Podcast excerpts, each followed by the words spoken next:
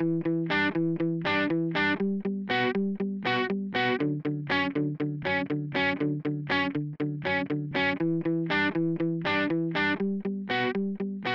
welcome to our Fixing Healthcare podcast show, Breaking the Rules. I'm one of your hosts, Jeremy Corr, also host of the popular New Books in Medicine podcast and CEO at Executive Podcast Solutions.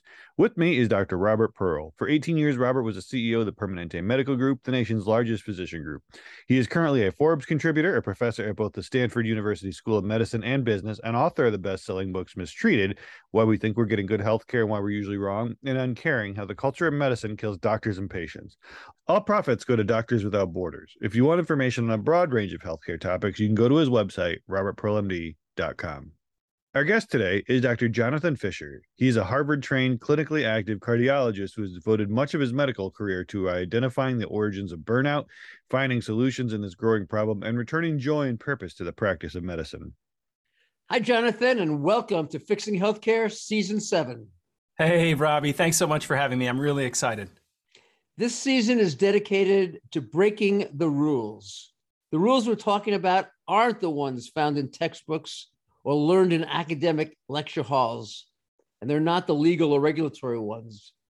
They're the rules that we learn in medical school and residency training by observing our senior residents and attending physicians. Most are never spoken, but all are communicated effectively. We know they're a rule because we watch doctors across the country doing them, even when the data says there are better ways to provide medical care. So let's start at the beginning. Can you tell the listeners about your path through medical school, residency, and fellowship, and when you first veered from the expected trajectory? Absolutely. Uh, the story for me goes back a little bit further than that, Robbie. I am the youngest of seven children. I grew up in suburban New Jersey. And if you go to Livingston, you'll find a, a sycamore tree with a shingle hanging from it. it says Hyman W. Fisher, MD. So my dad started a practice there around 1950. And one by one, the six older siblings followed in my father's footsteps. They went on house calls with the old leather doctor's bag. And it eventually became clear to me that this is what the Fisher family did. We were all physicians. So there were two cardiologists, my two brothers. We have an infectious disease specialist, my sister Laura. Uh, David and Andrea are radiologists, and uh, Naomi is an infectious disease endocrinologist. And my dad is was the family doctor, the town doctor for a town of 25,000 for many years until he started several other endeavors. So people used to ask when I was about 15 years old, do you feel any pressure to become a doctor? And my answer was always no, there's no pressure. And I'm sure I wanted to communicate my own sense of autonomy, but in retrospect, Robbie, there was quite a bit of pressure to to follow in the family footsteps, to put on a good show in a sense, because this is what we did. And in fact, when I was a resident up at the Brigham, we were invited to be on Good Morning America. So they had me fly down from Boston to New York with my scrubs on because it looked good for Diane Sawyer to tell the story about how this whole family went into medicine. So it's literally it's in my blood. Uh, I started out at Mount Sinai and I was pretty early on acutely aware of the competition that was there. We had, fortunately, a cutting edge pass fail system. So we didn't have the pressure of having to get straight A's, but I was acutely aware of my rotations that I needed to get honors if I was going to go on and be successful as it was defined then. I remember my surgery rotation uh, in third year. We had a very uh, very well respected general surgeon resident and a fellow. And I felt like I was in the military, which was a very bizarre thing. I, I had gone to a liberal arts school and studied uh, art history, uh, a bit of science and biology and physics. But then I found myself having to walk quite erect, uh, almost like a group of ducklings following the senior surgical resident to speak in exactly the way that he spoke, to present in a way that was expected. And this was the first time I remember this jarring sense that um, life, uh, that there were certain rules that were established, rules of behavior if we were to fit in and to, uh, to excel. I also remember in medical school that you know, I expressed an interest in going to one of the, the Harvard hospitals for my residency. And the program director where I had been said, You're never going to get in. You should just give up. Uh, you, you, don't, you don't have the grades, you don't have the merit, you're not number one in your class. So I felt early on from my own leaders and teachers that I wasn't necessarily supported and nurtured and encouraged.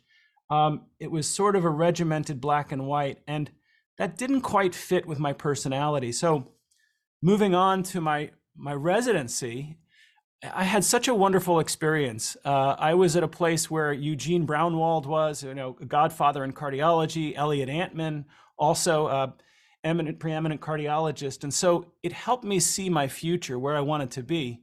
And yet at the same time, we had just had these new laws that said residents were allowed to sleep for four hours a night. And this was a revolution at the time. Uh, in retrospect, it's it's kind of um, disgusting in a way that this was this was meant to be viewed as a, a generous practice that acknowledged the need for sleep but we were still exhausted. Um, there were plenty of experiences that were formative for me during my residency where i watched patients get sick and die. And it was a rare experience where i had a, a resident or a fellow come up to me and said this is an important moment here. We need to talk about this.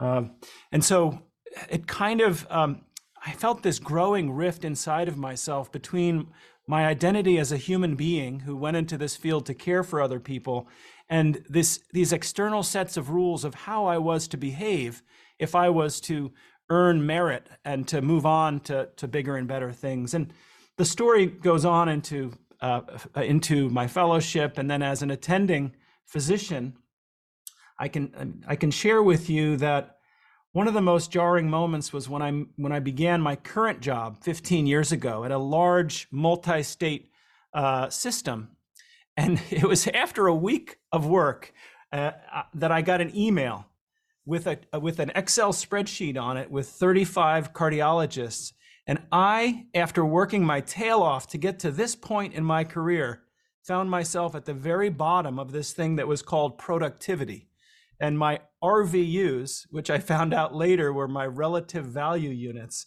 uh, were much less than my more invasive, uh, higher ticket partners. So this kind of set set me up for a bit of confusion for my first decade of practice, Robbie. So you've really defined these unwritten rules so beautifully. You know, there was a rule in the Fisher household. You had to become a doctor. I'm sure it was not written any place, but as you said, uh, you might even not even aware that of the rule, and yet you had to follow it, as did you and all your siblings. Uh, you described beautifully the experience of being the resident and having to walk in a certain way, speak in a certain way, and not talk about other aspects to it. Uh, we can come to the RVU issue in a second because that is, I think, a fundamental reason for the burnout that doctors are feeling today, this sense of being on a hamster wheel. But let me ask you, you know, there's an unwritten rule to never admit you're tired or experiencing psychological problems as a physician, whether in training or in practice. Uh, you broke that rule early in your career. How and why did you do that? Hmm. I, I, had help, is the answer. Uh, I had a loving, caring, kind best friend uh, who saw me suffering during my uh, during my residency, uh, and that happened to be my sister Andrea.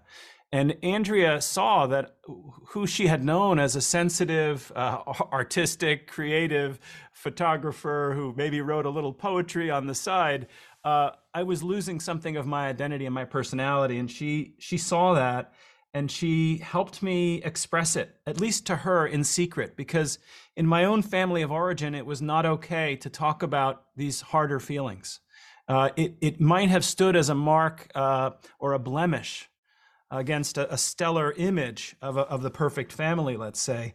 And so that actually helped me have the courage, Robbie, to go on and, and see a therapist. And I will never forget, I was, I was a resident at the Brigham and I uh, I called and I tried not to over identify myself. And when I first went to the therapist's office, I uh, wore a coat so that I could sort of cover part of my neck, and I wore a hat so that nobody in the neighborhood, other residents, would would know that I was going to see a therapist. So there was a lot of secrecy, and there was a lot of shame that was there, and I knew very little about the impacts of shame, Robbie, which really literally means to cover up. That's the origin of the word, and there was so much covering up that I was doing that eventually I was unable to feel positive feelings. I had been so busy covering up the the the shame, the fear, the anxiety which I had, which was not okay, and then what I found out later was depression. And so I'm always careful when I'm speaking about burnout uh, with different audiences to to talk about the fact that it's easy to talk about burnout. It's harder to talk about the fact that there's a high level of depression among doctors and nurses and other clinicians who are burned out, and the treatments are different. But uh, that's kind of where things got started there, and uh, and I can I can share in any direction that you like. Well, you're obviously not a psychiatrist, but you've researched and experienced and written about and talked about and heard about this issue. How do you see burnout and depression as being different, and how do you see their treatments as being distinct? So Christina Maslach did wonder, wonderful academic work uh, in the 70s and 80s, talking about the triad of uh, the sense of either personal incompetence or being obstructed in our in our desire to function. She talked about exhaustion, and then really the most sinister aspect of burnout is cynicism. So there are these three aspects of burnout. And we know that burnout, first of all, is a workplace phenomenon. And that's the way that the word was intended to be used. And fortunately, the conversation's coming back around now to put the responsibility for the majority of burnout on organizations, processes, and cultures. Uh, depression is quite different. Depression is this sense of anhedonia, this inability to experience pleasure for days and weeks on end, uh, which really is independent of work. Uh, it's a it's a loss of interest in the things that we used to find joy in, and it it's associated with a sense of hopelessness about the future. There's a there's an overlap between burnout and depression, but one is a workplace phenomenon, uh, often driven by a certain set of known factors that Tate Shanafelt and others have described beautifully, whereas uh, depression uh, is more of a psychological diagnosis. What I find interesting, Robbie, is, and this is all recent, there's some neuroimaging uh, work that's been done looking at the neural pathways involved in doctors and nurses who are burned out. And there are overlaps there uh, with the clinical spectrum of depression as well as anxiety. So I believe that these are on a spectrum. I believe that there's an overlap. At least 10 to 20% of doctors who are burned out uh, are experiencing some form of depression. And if you look at Medscape's poll from last year, between what we call, you know, uh, clinical depression and then either subclinical uh, depression, it's beyond 70 to 80% of all doctors across 29 subspecialties reported depression at some point in the last few years. When I think about individuals who experience chronic pain from a um, musculoskeletal arthritic type situation or potentially from a cardiac type problem, uh, over time, you do get depressed. And on the other hand, when I think about people who have depression, there's a tremendous amount of data that says you're more likely to develop a variety of other medical, physical type problems. So I'm not quite sure that the line between these two entities, they may start at very distinct points, but it seems to me that over time they end up uh, overlapping quite a bit. Your thoughts? Yeah, I, I, think I think we're really still, even after 110 years since Sigmund Freud, 130 years, we're still in our infancy of understanding the final frontier, uh, which is the the workings of the mind, the human mind. And you uh, and ZDogg have spoken so beautifully about these cognitive blind spots that we have, uh, this difficulty in true self awareness. Um, and you know, in my speaking with experts in the field there's an acknowledgement that we're still uh, at the beginnings of understanding the neuroscience of emotions. Uh, my friends who are psychiatrists and psychologists say the same. I, I can tell you, Robbie, though, for me, the, the important part after we've acknowledged that there are there are emotional impacts on our physical functioning. So when we experience whether it's burnout or depression and we are trying to help other people, which is why we went into this field in the first place, our ability to do that is impaired on a number of levels that are often unrecognized. From our ability to focus, uh, parts of the front of our brain, uh, attentional pathways, our ability to regulate our mood, which is centered in the limbic system in the amygdala, is often dysregulated because of chronic levels of stress and also certain cognitive features where we tend to interpret situations as a threat when in reality there may be no real threat. And so there are at least five different pathways that are dysregulated when we become burned out that can negatively impact patient care, patient experience, patient outcomes, and our own experience of a toxic system. So our own level of resilience goes down, even though we certainly don't want to acknowledge that as doctors. Uh, it would be the last thing that we would want to talk about for fear that we would be blaming ourselves for the problem that we're in. That's not my intention. My intention here is to communicate that even though systems may be dysfunctional and we have a lot of work to do, we still have to look inside of ourselves and see how accurately we're perceiving our environment, how effectively we're communicating with others for the change that we talk about at the water cooler, but we so infrequently actually see. So, my hope is that we can lay out steps for people who are struggling, doctors and nurses, etc., and, and for their leaders to help us heal, to reduce the rates of anxiety, depression, and burnout among our healers so that we can then create a system of true care. You trained for a decade to become a cardiologist, to take care of uh, cardiac arrhythmias, to take care of uh, cardiac vascular shortages leading on to heart attacks and chronic heart failure. And now you're spending a lot of your career in the area of personal performance and burnout, running what I believe to be the nation's best symposium each year on burnout. How did you make this pivot how do you think about the work you're doing now versus the decade you spent training? Thank you for saying that, Robbie. And I have to say that the, the reason that we've been successful in this ending clinician burnout community is, is you to a large part. You've been there since the beginning, um, sharing your books, your voice, your powerful message, and, and helping guide me personally. So I want to say thank you for that. Um, the way it happened for me, I'm going to be selfish here and tell you the real answer. Um, this was part of my own healing journey. Uh, and it came after listening to Brene Brown, of all people. Brene Brown is an incredible writer and leader. And part of my own self help discovery was uh, learning about her work about vulnerability and shame.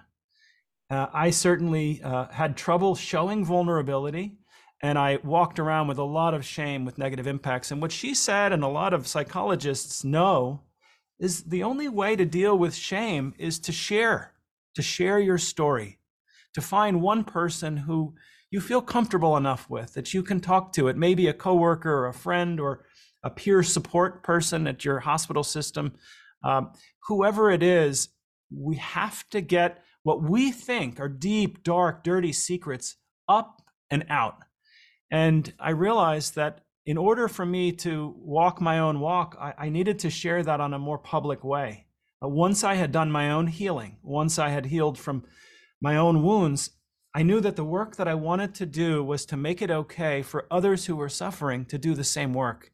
And in order to do that, I, I kind of wanted to model this behavior, the behavior that will change a culture, which says, we can no longer stuff down, ignore emotions. This is we are human human animals, and if we don't acknowledge the power of emotions in day-to-day interactions, we are going to suffer the consequences. We see it in the division in our nation. I think a lot of the conflict we see, political uh, and otherwise, has to do with the unresolved uh, emotional past of many people, and they're outwardly projecting inward suffering.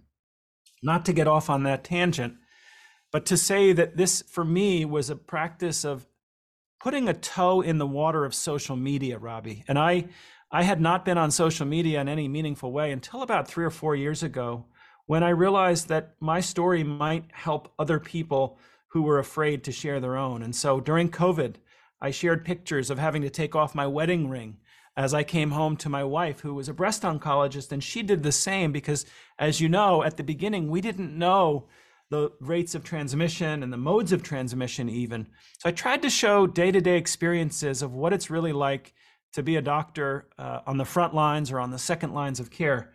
And I found a tremendous response uh, in the comment sections and emails, and people saying, Thank you for being honest for showing us behind the, the curtain, if you will, kind of like the Wizard of Oz, like showing what's really like to be on uh, on the lines of care. And uh, that led me to meet somebody amazing, Kelsey Trefethen from Stanford, who reached out on LinkedIn and said, maybe we can do this work on a global scale. I think part of the problem we're facing in healthcare is that we're all siloed. We may be siloed in our own institution, thinking that we're doing it best.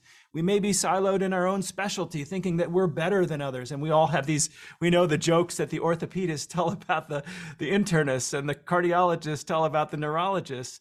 And it's funny. And at the same time, these silos are what are going to keep us from healing our healthcare system. All of these divides need to be bridged. We need, we need to begin the bridging. And so that's really the motivation for my work. Uh, and selfishly, it's for the care that I may receive 10 or 20 years from now, uh, when I know we're expecting a physician shortage of 100,000 doctors by the year 2030. It's the care that my children will receive. And so um, this is about the future of healthcare for me. This is uh, about my father's legacy, who was the town doctor with that shingle that's still up. And I think that's what drives a lot of my passion. Beautiful story, Jonathan.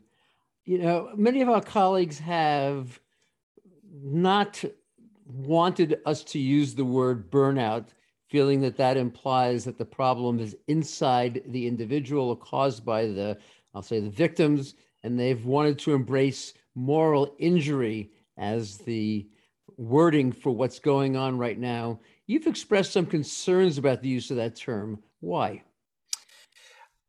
Because, as any doctor would do, if we narrow uh, the differential diagnosis, we will be blinded to the solutions. And so, if we narrow uh, what how we describe a certain situation, which I see as we're going to call it generically the suffering of our healthcare providers and our healthcare leaders. So I so I think there's at, at its root there's a disconnection. If we if we use a, a narrow term like moral injury, it's a focus on uh, one person, which is the healthcare provider who is injured. Uh, I would say that there's a connotation there that there is an injurer. And once we have that connotation, there are elements of blame, uh, blaming the system. And I've watched this for 10 years. Uh, well meaning doctors who have no recourse spend hours of their time uh, talking about us versus them, us versus the system. And I think a lot of uh, the feedback and the, the, the, popularity of the term moral injury, which is a very useful term, and, and we should talk about where it came from. I think the popularity comes from a sense of hopelessness and, frankly, bitterness, which oftentimes is appropriate, but after a while becomes dysfunctional. And so I'm, I'm hoping that our healthcare providers um, can fully embrace the suffering that they're going through and also move beyond uh, the sense of there is an injurer and an injured moving towards solutions. And so for me, the term burnout, there's nothing inherent. There's nothing inherent about the word I feel burned out to say that it's my fault. And at least in, through my lens, um, there are, as Maslach put it, it's a matter of the match or the mismatch of an organization and an individual where burnout comes from. You may have a wonderful organization, Robbie, a healthcare organization doing everything right, and there still may be an individual who has a background of either personal trauma, uh, unresolved anxiety, uh, cognitive distortions, which lead them to get burned out. And so I would hate to have that person suffer and uh, have solutions be lost because everything is chalked up to a single element of moral injury when I, I would say that many of my frustrations happen because of uh, excessive number of clicks during my day. And I hate to make that a moral issue. I think moral issues um, should be reserved. I, I, prefer to reserve that term for um, for a different spectrum, if you will. I really like that view that there is a much broader set of inputs. You know, you mentioned earlier some of the, in quotes, jokes. They're, they're really, you laugh at them, but they're really not that funny because they deprecate hardworking clinicians. But that certainly has to contribute to some of the dissatisfaction and lack of fulfillment at work. Uh, we saw during COVID specialties like OBGYN and pediatrics, ones that have a, a higher proportion of women, had watched burnout rates soar, mm-hmm. not because of anything at work, but because the added eight to 10 hours a day that they were spending at home having to take care of their kids who are no longer in school. And if we narrow our focus too far, and one of the areas that I believe is so important is how do we do the things to improve how we're feeling, even if they're not the etiology? We still need to, as physicians, as human beings, diminish pain. And those opportunities can get overlooked, as you say, in a, a mindset of uh, victim mentality. So there are so many books out there and people out there speaking about physician burnout. One of the things I've seen on social media and even heard people say in person is along the lines of looking at physicians as almost being entitled for complaining about their burnout or you know you might hear people say physicians make six figure salaries have great homes cars vacations might even have a stay at home spouse to help raise the children when i work 60 or 70 hours a week for a $50000 a year salary at a factory or hotel or farm why should I care about physician burnout when I'm just as burned out for a lot less money and quality of life? What are your thoughts on that? So my first thought, if I'm if I'm being posed with that question, is is is to listen to the emotions behind that question. So the response there, the first response is not some defense of why physicians are so concerned about burnout. The, the first empathic response is to recognize that workers in every industry are suffering. Uh, our working class is suffering. We have uh, countless jobless in this country. We have political divide, which are driving people um, to greater and greater levels of division and resentment. And so, just to recognize that for a moment before we, we make this about physicians versus non physicians, and saying that uh, a rising tide lifts all boats is how I would, would say this. My hope is that um, we need to help all industries here. I'm agnostic that we don't just need to help healthcare and burnout in healthcare. Burnout is a is a universal phenomenon across all industries in the West since the Industrial Revolution and the, the separation of the laborer from the leader of the organization. And we've known this for over 100 years. And so uh, while my, my roots and my shoes are in healthcare, I'm concerned about workers in general. As a cardiologist, I see heart attacks because of burnout in uh, the financial industry and in other industries. So um, but then once I've made that kind of connection with the person that's asking the question, I will say simply that this uh, the old story of physicians making six figures and playing golf a half a day a week and having a, a non-working spouse that doesn't match with the reality that I'm seeing right now. It doesn't match with the reality that I'm seeing right now. I think some of that is rooted in a resentment towards our healthcare system. We've had a breakdown in trust, which happened even before COVID and got much worse. Uh, can we trust our elected officials? Can we trust our healthcare leaders? And so I'm hoping that you know, one conversation at a time between patients, doctors, and leaders, we can restore that fabric of trust, which is the, the, the bedrock of a healthcare system and a healthy society. Uh, and then after that, I would I would point to the statistics, the suicide rates among doctors, and the simple fact that unless we care for this very real problem of burnout, we will have a shortage of healthcare providers. The lines to get in when little Jimmy has a, a broken leg are going to be longer and longer. And so, for practical reasons, I would encourage people to take this very seriously. You've been a big proponent of a variety of solutions to the burnout crisis that we face over the past several years. People look to you for major leadership for thought leadership, for programs, for direction. What are some of the approaches that you've seen that work, and why do you favor them? I, I, I see a, a common driver uh, for unhappiness, Robbie, and uh, it has to do with disconnection, uh, human disconnection, uh, this sense of isolation. And so I tend to view solutions through that lens. Uh, for me personally, and many of the people that I work with, there's individual work that needs to be done um, in order for us to become leaders in our lives. And I believe that even if we don't run our practice or have an executive role, every healthcare provider is a leader, whether they know it or not. The moment they step into an exam room with a patient, they are leading the energy in that room, which has an impact on healing and outcomes.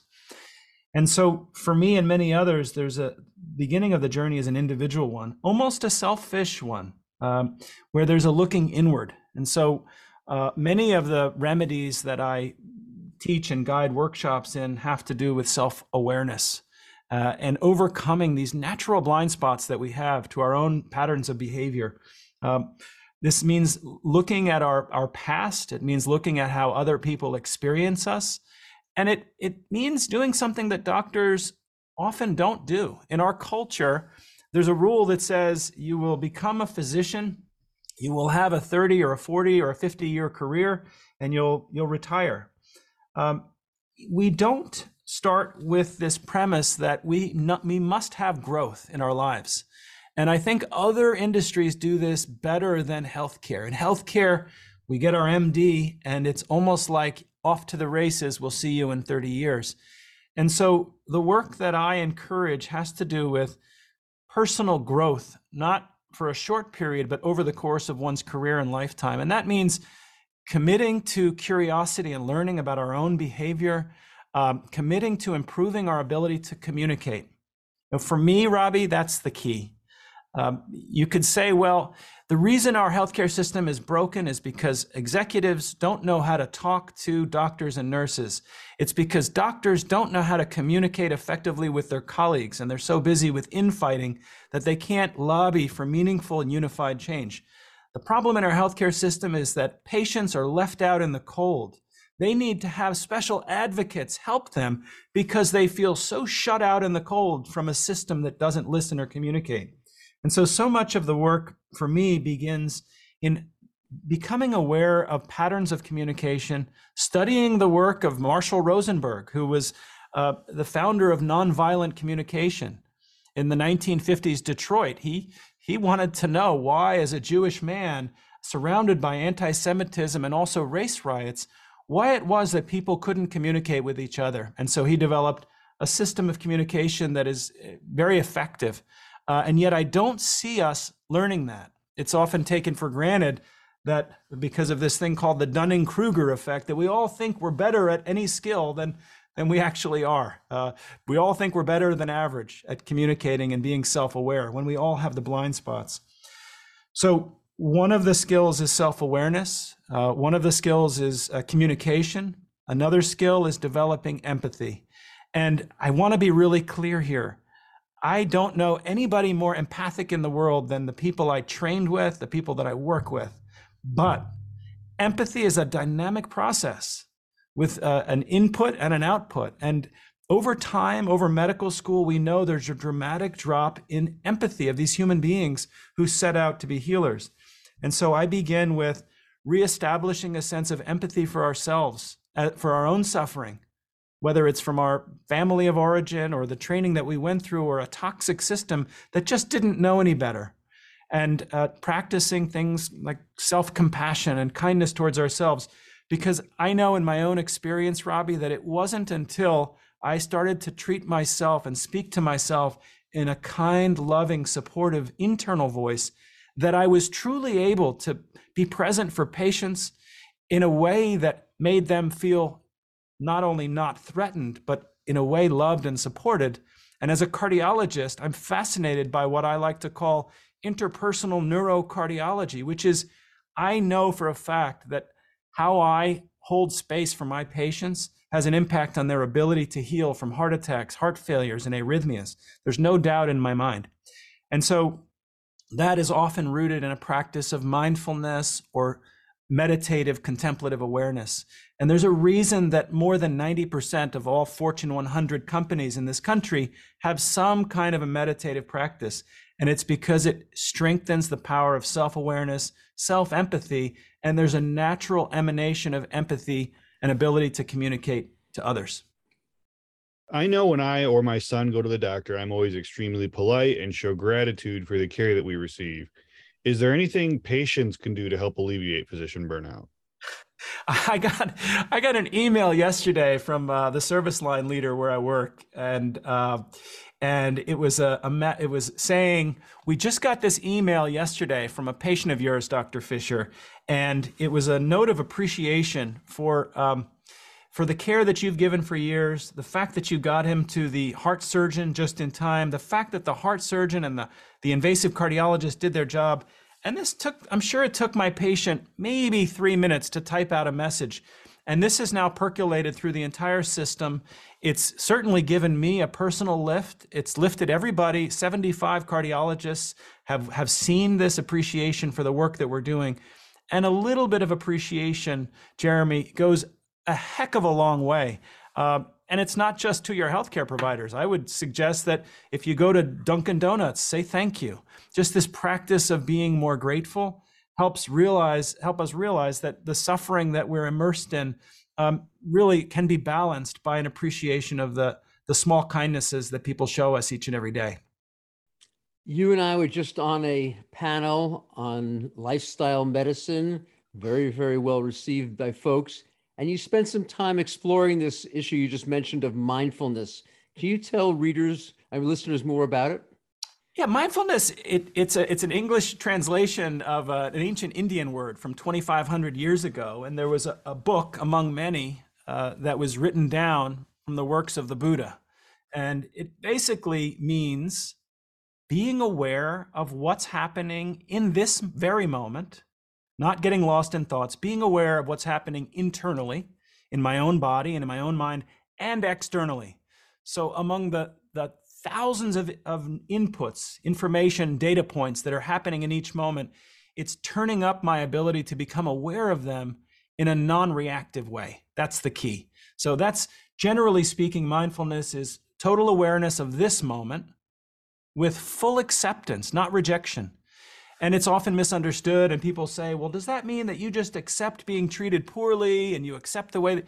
That's not at all what mindfulness is about. It's not passivity. It's, uh, in fact, it, it sets individuals up for a very powerful new way of experiencing their environment. A moment of, of choice opens up when we pause and we become aware of our own reactivity. Uh, I spent a good 35 years in reactivity.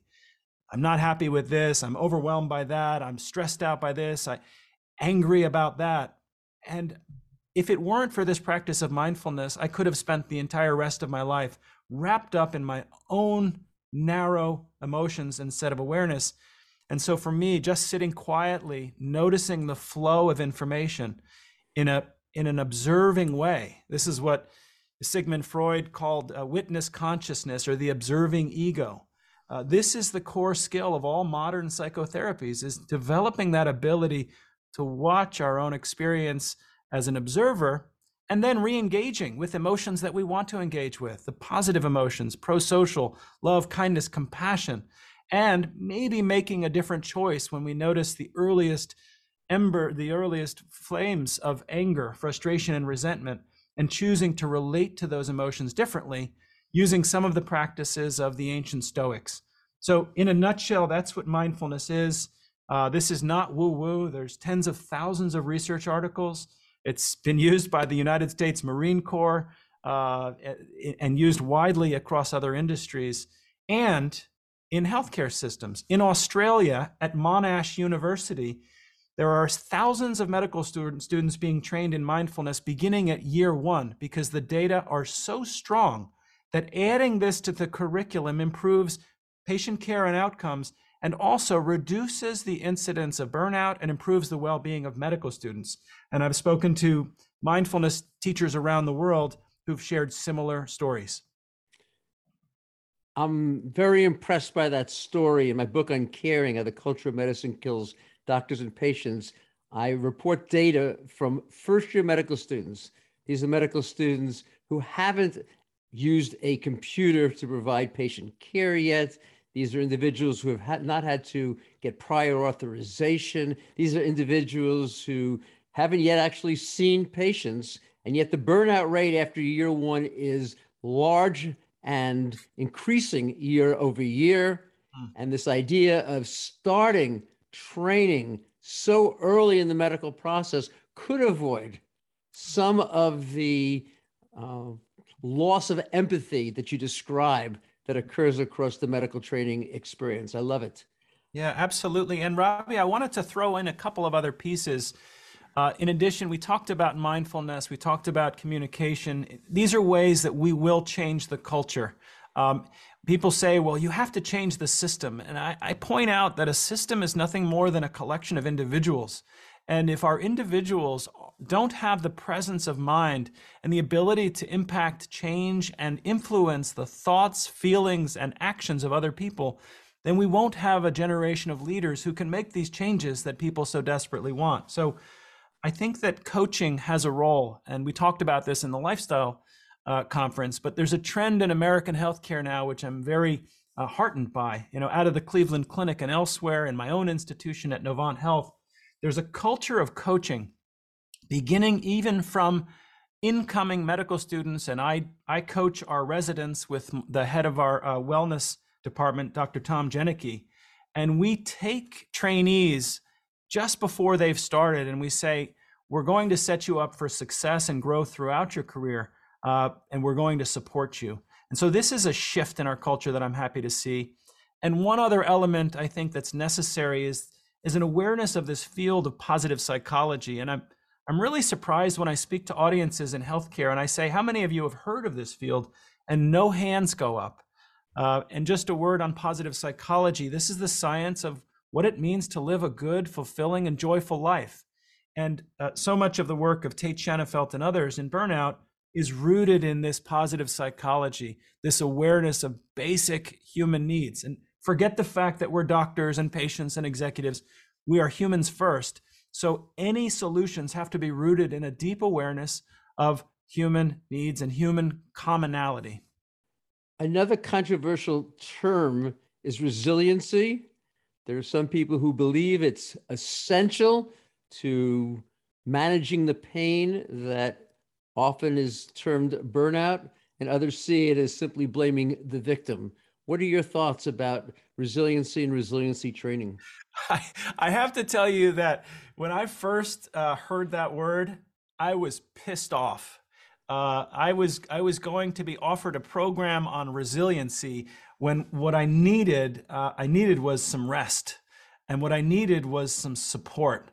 Uh, I didn't need to be told uh, that I was a problem, and so I think there's a the, the, the challenge here is to frame the conversation properly.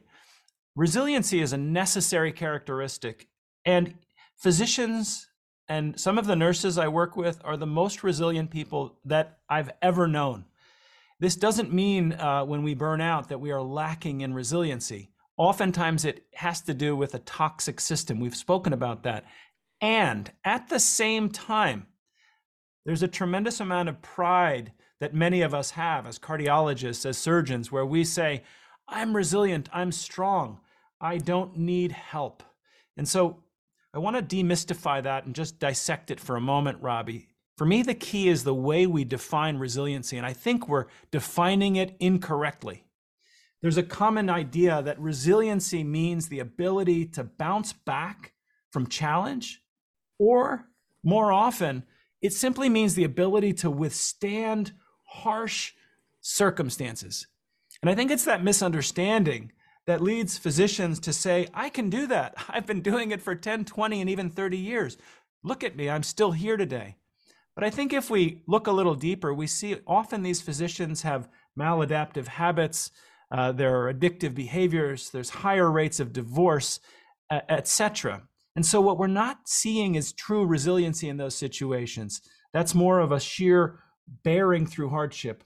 I'd like us to redefine resiliency for the ability to withstand life's inevitable challenges and suffering and to come back into a place of growth that is rooted in an outward looking pro social concern for others, even after we've been through our own suffering. That's not what I'm seeing in a lot of people who've gone through suffering. And so I would love to continue to embrace this concept of resiliency. I certainly can tell you, as someone who was burned out, partly by a system that was unhealthy, the system didn't change. I was able to change my own ability to withstand and then to connect with others in a deeply empathic way, which is how you and I met. And so that's how I think about resiliency. Jonathan, one of the big trends on social media among Gen Z and even millennials is quiet quitting, where you're so burned out or miserable in your job that you just stop caring. Um, you stop caring about your job, you stop going above and beyond, you do the bare minimum to not get fired or even less, and essentially wait for management to notice the poor, poor, uh, poor performance and let you go do you fear this trend of quiet quitting either is infiltrating or could infiltrate healthcare professions such as doctors and nurses? And if it did, obviously it'd be extremely dangerous. But what are your thoughts? Uh, quiet quitting has been around for a while. You know, we used to call it disengagement, uh, and it is a problem in healthcare but I think not as much as some other industries. One of the benefits of healthcare is that baked into it, we have almost the ultimate sense of personal purpose and meaning in the work that we do, which is to improve the quality of lives and perhaps the duration of lives of other human beings. And at least for me and my colleagues, I can't imagine anything greater. So the threshold for that quiet quitting is a bit higher. At the same time, I see it. I can see it uh, in response to you know, organizational emails that go out uh, mandating some change to our work schedule or to our responsibilities without first seeking our input in what's happening. And this leads to a natural sense of almost rebellion, rejection, frustration, uh, and self preservation in a way. So uh, we certainly are going to see this trend. Uh, the only remedy, the only remedy for this quiet quitting is for leaders, and sometimes with the help of well-being leaders. You know, the CEO of the company uh, sets the tone for the culture, but may not have the full bandwidth to be thinking about how do we help individuals feel fully engaged in their jobs. Uh, and so, with the help of leadership, there will be a proper attention on are individuals here getting to live their own best lives at work? Uh, and I think there's a great conversation happening. I noticed this on social media uh, chief well-being officers and workers, uh, industries across this country and others in healthcare and beyond are focused on this exact question. How can we um, rekindle the flame of personal purpose and meaning that we all went into this job with? I was struck during COVID that clinicians were encountering three and four deaths a day Medicine is filled with dying as a endpoint to life, a reality that exists, but the magnitude. I talked to a resident who started a ICU rotation at the start of the month, and by the end of the month, the eight patients that she cared for all were gone. And yet, I don't think that clinicians often, there are exceptions, talked about what that experience was like losing three and four people in a single day. I don't know how many hospitals brought in a psychologist or a psychiatrist to work with people in a group environment. I mean, when we know there's a, a toxic human experience and the failure to save a life is one of those, it's inevitable, but that doesn't mean that it is not real that to me are opportunities to address resiliency in the right way to which you are speaking. Hmm. Yeah, I, uh, I, I totally agree with you uh, on that. I'm I'm a bit obsessed, Robbie, with this idea of death and dying, and the reason uh, and remedying the deficiencies in our system of training, so that our healers can be prepared. I mean, this is a huge part of what we do. Is is we watch people either get better or often get get worse, get sick and often die. And there was no part of my medical school curriculum that I can remember that helped me for that. And so uh, I'm interested in the work of palliative care doctors in particular. Um, there's a wonderful, uh, not a doctor, but she's a, she's a contemplative practitioner. Her name is Joan Halifax.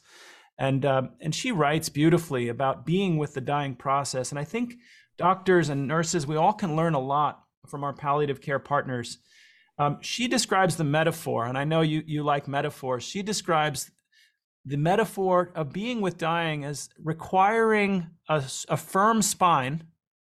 So being grounded in ourselves, being able to be with the hard emotions that come up with our, within ourselves. There may be shame or guilt when our patients don't do well. And at the same time, what she calls a soft belly, which means keeping that empathy and that compassion open when our instinct is to shut down in the face of death and dying and to send someone off to someone else. Um, and so I, I think the subject that you're bringing up is a very important one. Uh, we have lots of room in our early medical school education to help doctors train for this. You wouldn't send uh, someone into battle uh, and not mention the fact that you're going to witness your partners getting hurt, injured, and die, and you're going to potentially watch people across the battle lines die. You, you wouldn't dare talk about that or, or solve for that problem in advance. And so I think with a little bit of planning and intention, Robbie, we can insert into our medical training across the board uh, the skills that exist. These are these are not very complicated skills that exist that help people be with the difficult emotions of death and dying, and while we're at it, being with anger, being with patients and families who are angry, and knowing how to regulate ourselves and still maintain open lines of communication that had with the idea that we were wanting to grow and not and not recoil. A central part of the medical culture is denial. It's a, it's essential. I mean think back to the black plague when people are dying all around you a third of all of the people who lived in europe at the time you go out into the streets to take care of them you're risking your life how do you leave your house except by denying the danger that exists? We saw it during COVID in the early phases when we didn't know what this virus was. We didn't have the protective gear we needed. And doctors still went out there into the um, ICUs, into the ERs, took care of patients, patients often coughing in their face, risking the life of the physician. I mean, denial is part of the training as you say, the hours that we spend, the exhaustion that we experience. Uh, we can debate whether it's positive, negative, how do we evolve it, but it certainly exists in that environment. And I think that this process of accepting death and helping patients through it suffers from this use of denial I think in many times we can't see the line between treatment and torture. Medicine has advanced so far from when your dad practiced. You know, we can keep people alive as we did for three years on respirators in the in the COVID time period. We, we, we have to sort this out and talk about it. And I think we still, as a profession, want to believe we save a life at every cost, at every at any cost. And it's not an economic issue. I think it's a pain issue, it's a psychological issue, it's a family issue, it's a societal issue. And I personally believe that we need to have that conversation in great depth. And maybe we can have it the next time I have you back on the show. Let me ask you one final question, Jonathan. What are the next set of rules you are planning to break? uh, I'm going to uh, I'm going to focus on uh, finding ways that those who want to go into the healing professions, who want to serve others, I'm going to find ways that those individuals can not only sign up and uh, as if they're going into the military for a lifetime, a lifetime of self-sacrifice and martyrdom. Uh, I'm going to find rules that we can create that allow flexibility in their own unique life path so that we are no longer feeling like widgets in an unfriendly, uh, unkind machine, but instead um, we bring our full humanity to work. And that may look like flexibility in our scope of practice. It may be flexibility in within our own specialty. What procedures do we do? And can we make sure that a good 20% of every doctor's schedule is up to their own discretion? Because we know that productivity won't go down, productivity goes up when people have this basic human need for agency autonomy. So the rules of healthcare are going to be um, around the doctor and the healthcare provider and the patient as a as a the the sacred relationship that even as AI and other technologies must enter healthcare to help us make better decisions and to standardize patterns of care. Even as that happens, I can't foresee a time when that basic relationship rooted in empathy, compassion, and effective communication and a respect between the connection and the mind and body. I can't see a time when that will go away. So uh, the future of healthcare will be rooted in that relationship and in a respect for the autonomy of the of the healer as much as for the autonomy of the patient. A perfect way to end today's conversation. Thank you so much, Jonathan, for being on Fixing Healthcare. Jeremy and Robbie, thank you. Um, and for what you're doing for, for healthcare and, and people not in healthcare and for allowing me to be part of it. It's really, this was a lot of fun. Robbie, what do you think about what Dr. Fisher said? Jeremy, I'm always inspired by Jonathan's honesty and openness. He's not afraid to talk about his own struggles and to describe the power of compassion, empathy, and self acceptance. As a cardiologist, he's an expert on the heart. And as a leader, he recognizes the ability of this life essential organ to motivate and energize people. There are some individuals who only stand on a pulpit and tell others how to behave. Jonathan reminds me of Dr. Martin Luther King. He leads by walking at the front and showing the way. His story demonstrates both the power of the unwritten rules of medicine and the positive impact breaking them can have. On one hand, there's his father, a physician, and the seven Fisher doctors who followed in his footsteps. As Jonathan said, they were never told to become physicians, but they all understood it was expected. And then there's Jonathan's path to transform the culture of medicine by breaking the rules for the benefit of all as he tears down the barriers to fulfillment and satisfaction for both doctors and patients. I encourage all listeners to attend his burnout conference this coming year. I know it will once again be engaging and educational. And at this holiday season, I hope all of us will show gratitude and compassion to others and ourselves. We hope you enjoyed this podcast and will tell your friends and colleagues about it. Please follow Fixing Healthcare on Apple Podcasts, Spotify, or your favorite podcast app. If you like the show, please rate it five stars and leave a review. Visit our website at fixinghealthcarepodcast.com. Follow us on LinkedIn, Facebook, and Twitter at Fixing HC Podcast. Thank you for listening to Fixing Healthcare Breaking the Rules with Dr. Robert Pearl and Jeremy Corr. Have a great day.